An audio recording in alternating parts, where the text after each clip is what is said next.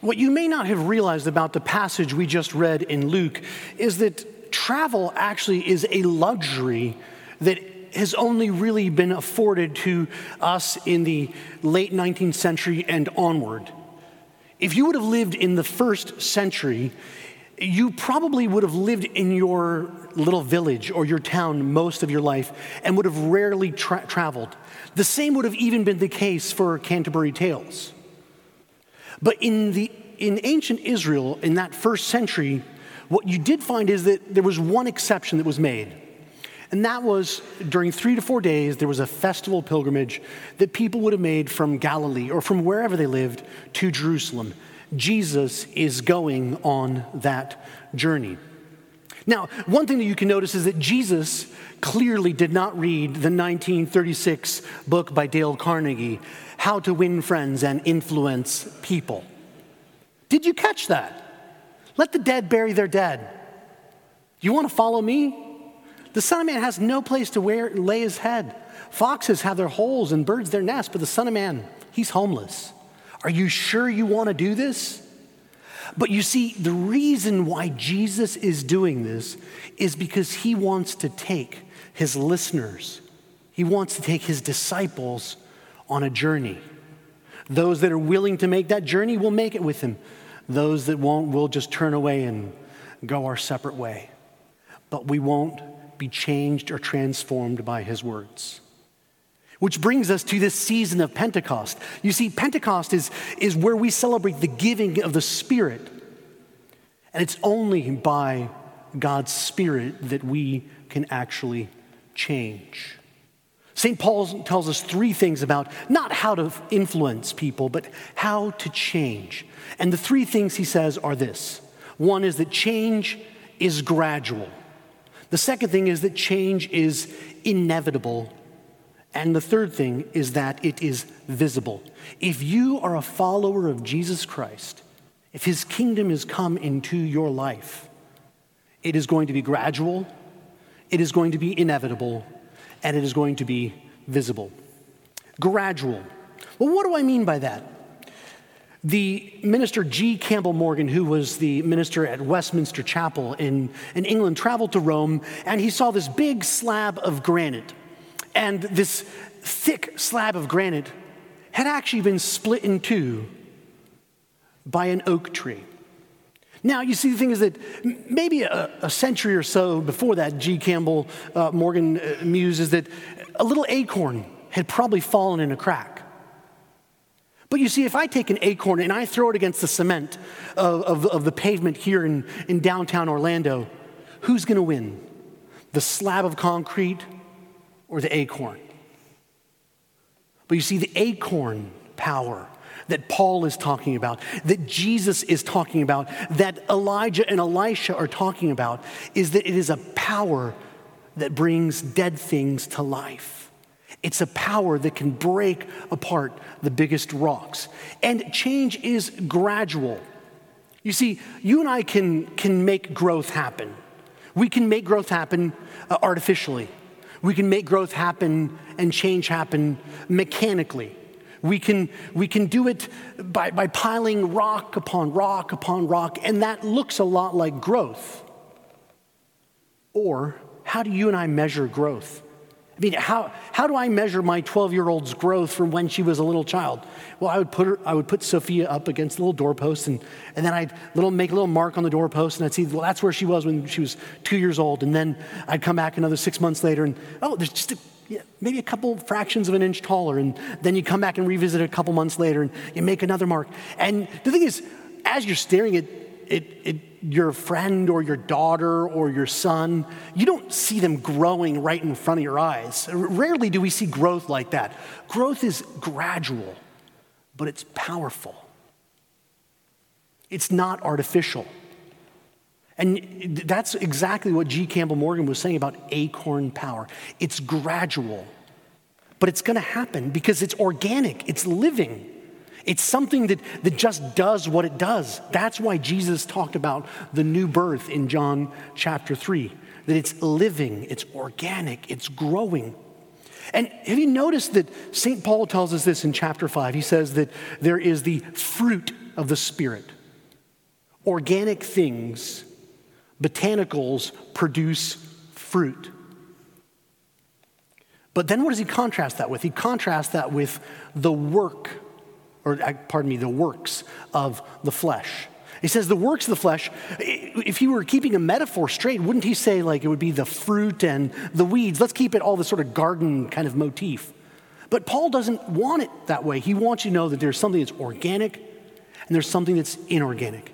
There's something that's going to actually grow and other thing that's going to be artificial, that's not life giving. It's gradual. But the second thing is this is, is that it's inevitable. Orange trees here in Florida produce what? Apples. No, they produce oranges because it's inevitable. That's what you're going to produce. If you are a follower of Jesus Christ, if the Holy Spirit has, has, has changed you, you will produce fruit love, joy, peace, patience, gentleness, goodness, kindness, and self control. And I love that it's actually in the singular, not in the plural. Jonathan Edwards, when he was writing about this, uh, and he's, he, he's probably one of the uh, better known uh, American theologians that, that we have. He said this He says, Fruit, it's fruit and not fruits because fruit is concatenated. You can't just get love.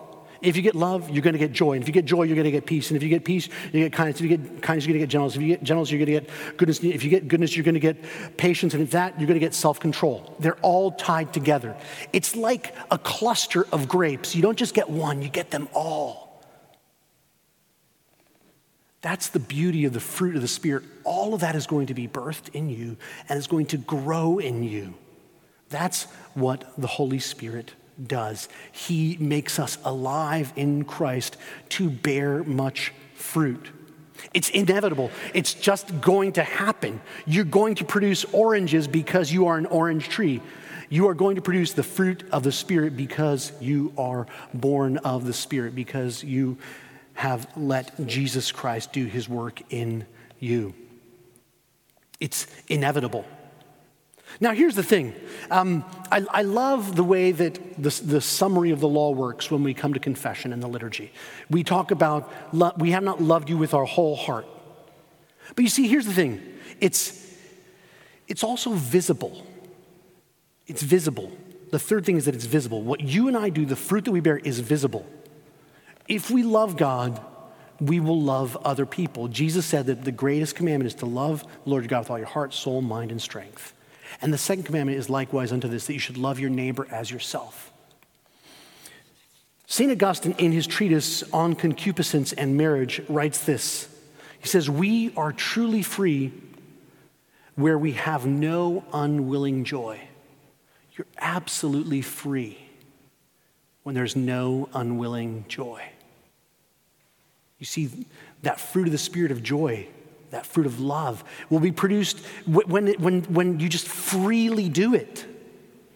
Augustine goes on to tell us this. He says, Love and do what you will.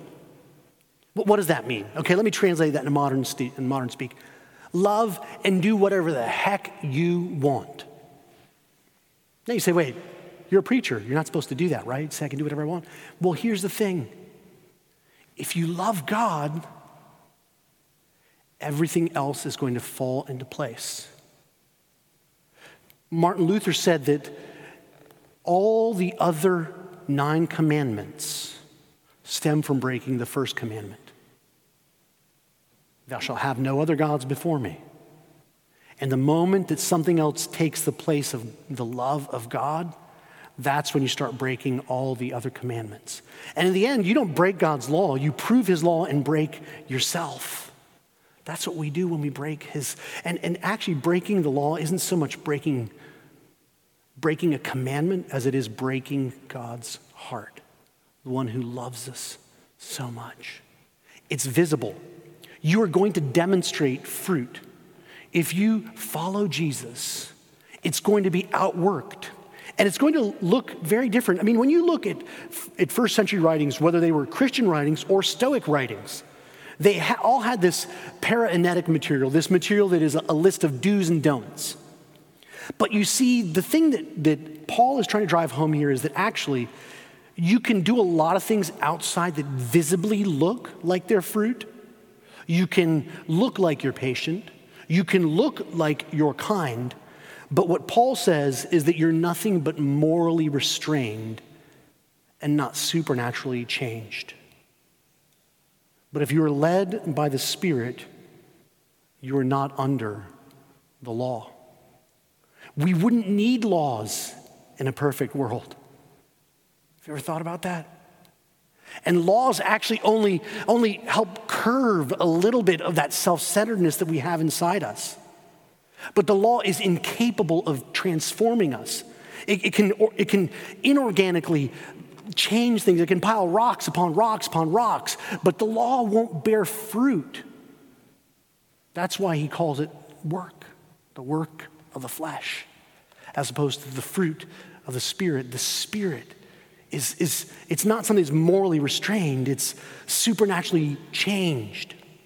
You see that sensual dawn from Carthage back in the 370s was visiting Milan, and it was Milan Fashion Week, if you will. And Aurelius Augustinus heard uh, a, he heard a voice that said, Tolle lege, tolle lege. Read him and weep. No, pick it up and read. Re- read him and weep, fat boy, is what he said. Well, that's a translation of Latin that I think it should say. But read it and weep. Read it. Pick it up and read it. And then he he picked it up and he read, it. he said, Put on the Lord Jesus Christ and make no provision for the flesh.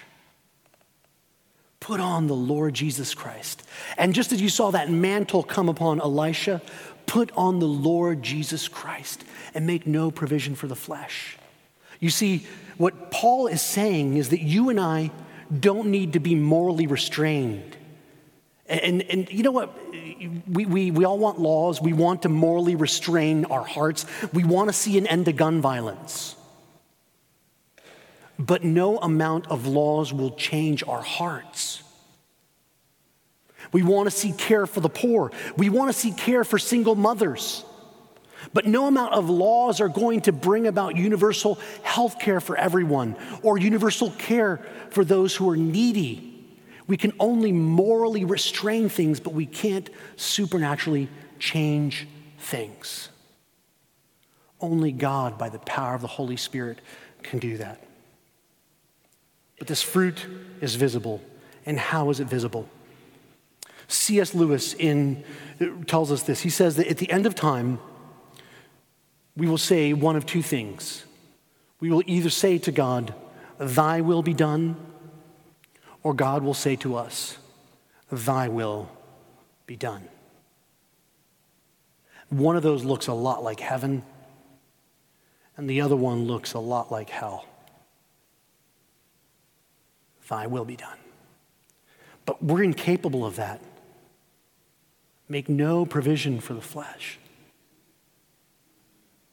We're incapable of that.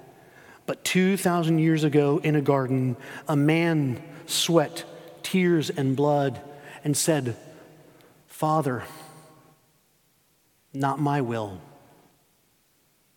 but thy will be done.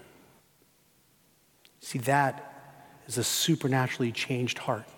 And that's why the Eastern church had a whole debate about it called monothelitism versus duothelitism. I love how they have these weird debates in the Eastern church.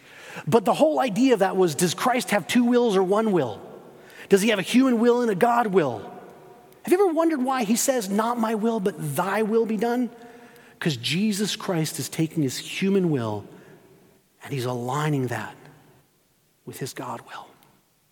And in doing that, he frees our will that we might actually finally be free from sin and free from the bondage of slavery. It was for freedom that Christ has set you free. Do not be yoked by a yoke of slavery, St. Paul says. Thy will be done. And as Jesus Christ freely offered himself upon the cross, we today can now freely offer ourselves to him and say, Thy will be done.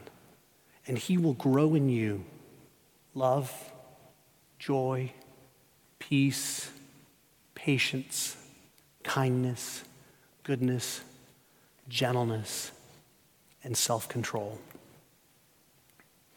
O Christ, the master carpenter, who at the last through wooden nails purchased our whole salvation, wield well thy tools in the workshop of your world, so that we who come rough hewn to your workbench may be fashioned to a truer beauty by your hand. Amen.